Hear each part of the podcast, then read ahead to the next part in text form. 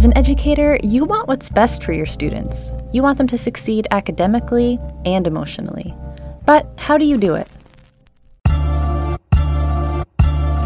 We actually hit it. Simply ask the question what is it that we want for our learners? The amount of time they physically sit in a seat doesn't determine whether or not they've learned something. We just kind of took Genius Hour and put it on steroids. Steroids. steroids. steroids. From creative instructional practices to school models and ideas big and small, Reimagining Time is a podcast that will tell the stories of real educators like you and how they've used their imagination to transform their schools and enrich students' lives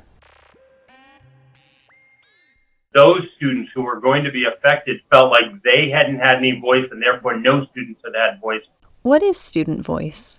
According to the Glossary of Education Reform, student voice refers to the values, opinions, beliefs, perspectives, and cultural backgrounds of individual students and groups of students in a school, and to instructional approaches and techniques that are based on student choices, interests, passions, and ambitions. It means that students will be included in decisions.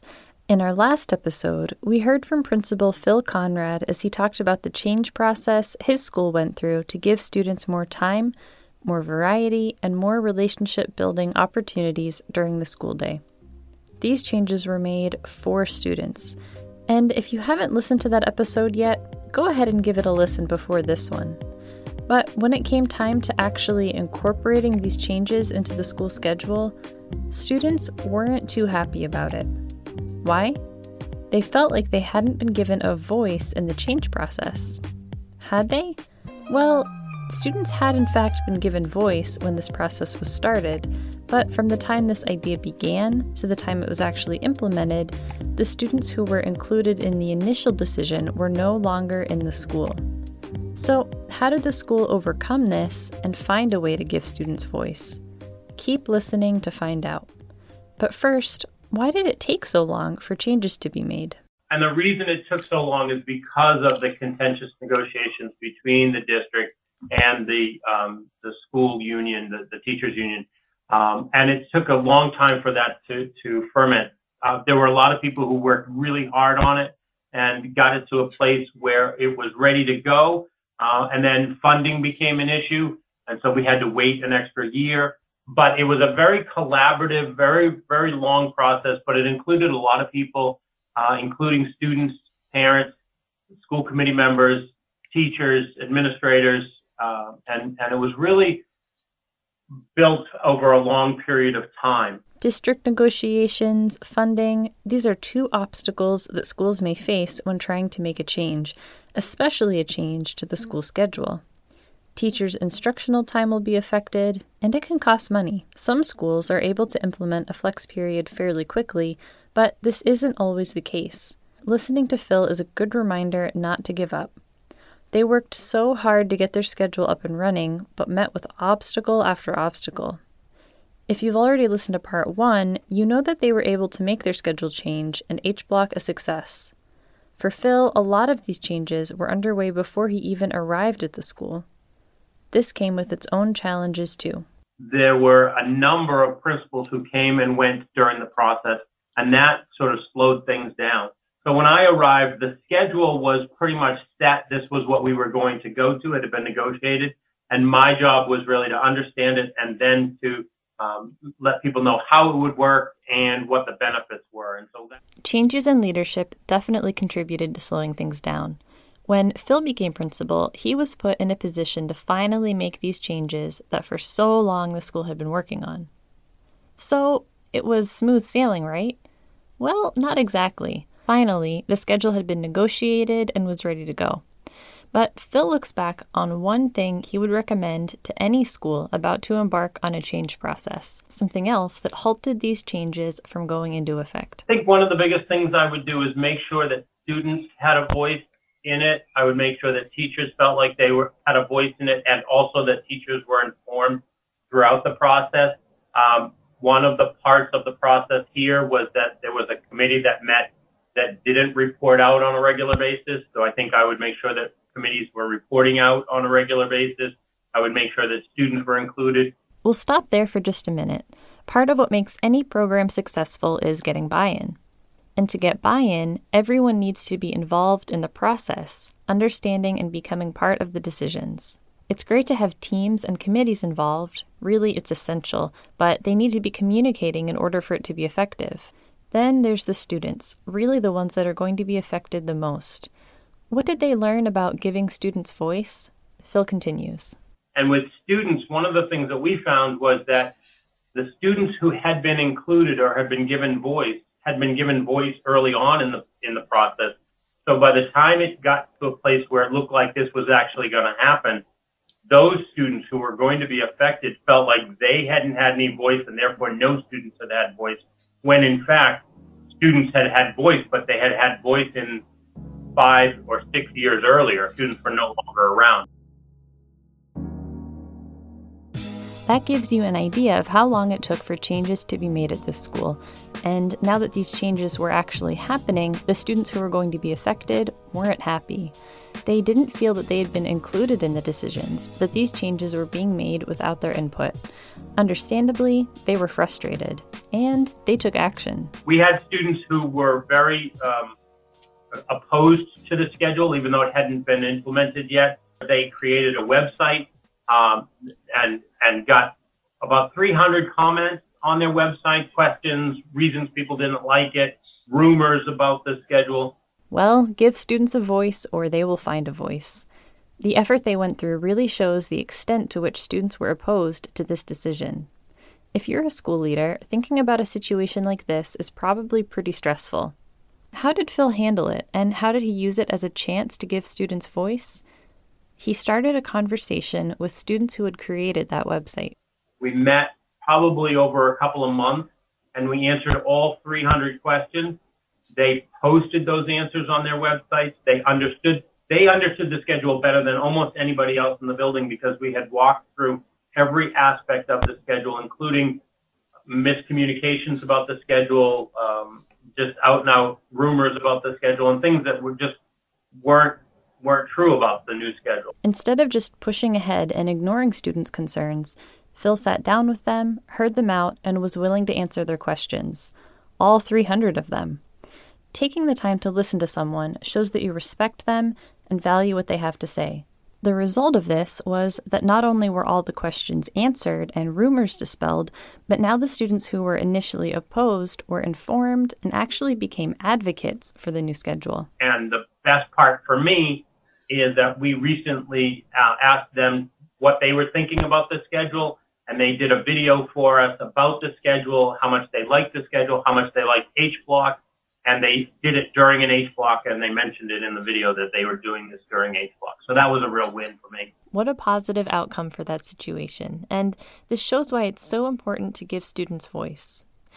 In that video, the students share how H Block has really benefited them.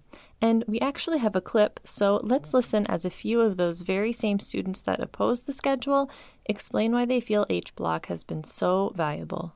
Um, a lot of teachers, a lot of teachers will sometimes do extra help sessions. Of course, there's a lot of club meetings that also occur during um, H blocks. For instance, I'm part of Student Ambassadors Obviously as well, um, and it's it's a great way for us to meet because there's so many of us that it's hard to find a time during the week after school that would work for a student ambassadors meeting. Mm-hmm. Um, but we can use like an H block during the rotation to meet regularly without having to worry about scheduling time out. Um, personally, I have a lot of activities going on after school, like cross country, Young Democrats Club. So it's hard for me to find time to get extra help, and H Block really helps with that. And in addition, too, I think most of us here do play sports right now. Um, and that takes up a lot of time after school clubs, in addition, internships, jobs, whatever. Um, it's, hard to find time for homework, and a lot of that can be done during H block. So essentially, the H block, as you've probably heard over the past minute, um, you can mold it however you want to to get the experience you want. So right now, we are filming this video during an H block, right? We can use it in whatever way we want to to maximize and optimize our academic experience.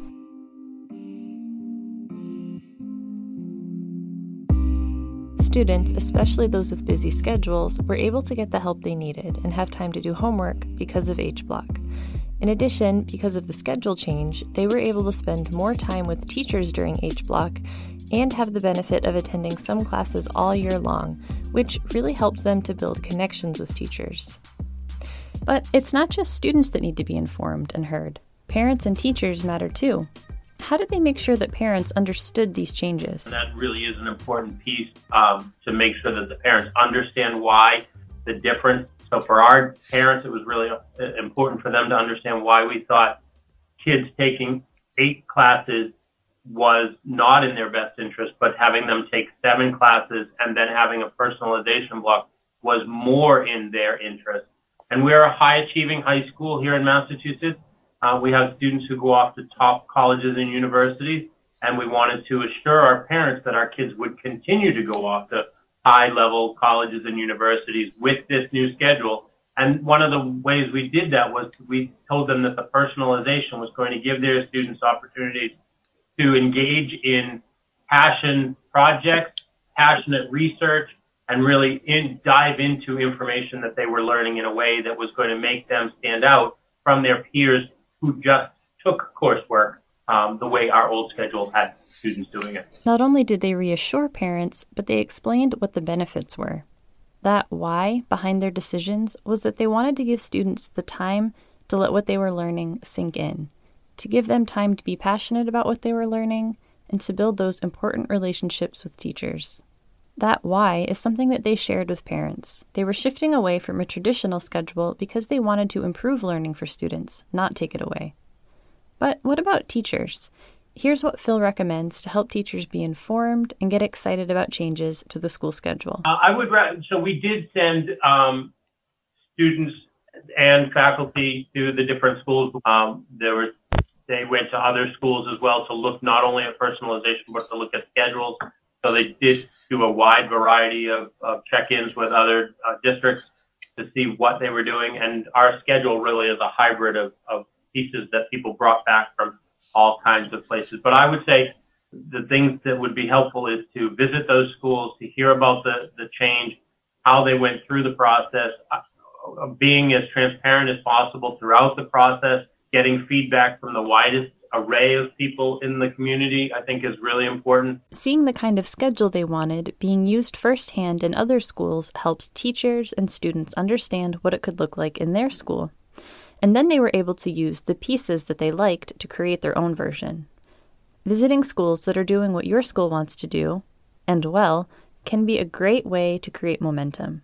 And as Phil said, being transparent and getting feedback from everyone will ensure that this is fair it will give everyone a voice, and as a result, will help the program to succeed. So, once the schedule was finally in place, what did students and teachers really think of it? Students really appreciate having that opportunity during the school day to do what they want. Also, our teachers mentioned that over the years they had been eroding their own class time by giving students time to work on uh, group projects in their classes. Uh, and so they don't feel like they have to do that. They feel like they can schedule them during H block instead so that students can work together on that. H block gives teachers the time they need in their classes to really let material sink in with their students, and it offers more opportunities for students to collaborate with each other. In a poll Phil put to students and teachers, they shared how they felt this change had been beneficial, and there's data to back it up too. We recently polled our um, our seniors and the parents of seniors, and both of those groups are in the 95% uh, in favor, uh, in favor or highly in favor of the H block, feeling like it's really helped their students uh, or that it's reduced stress for their students. So that's been a really very positive feedback for us. Also, our retention rate, that is students who failed classes and didn't move from ninth grade to 10th grade or 10th grade to 11th grade, was reduced by 35%. So those are two pieces that we know straight away. Um, and, you know, we, we had uh, uh, that group that was against the schedule, and now um, they're one of the best advocates I have for the schedule, um, having made a video uh, to talk about the benefits of the schedule for them, particularly the personalization block. After all of the negotiating, pushback, hard work, and planning, these results really show that it all paid off. And it's not just for the students who are struggling, not just for the high achievers, all students were given personalized learning opportunities. Phil sums it up. Um, but it, it, takes a little while. It's a change, and change is always difficult. Uh, but it's a it's a change I think it's worthwhile because it helps all kids to really take control of you know parts of their learning, uh, and that's really important.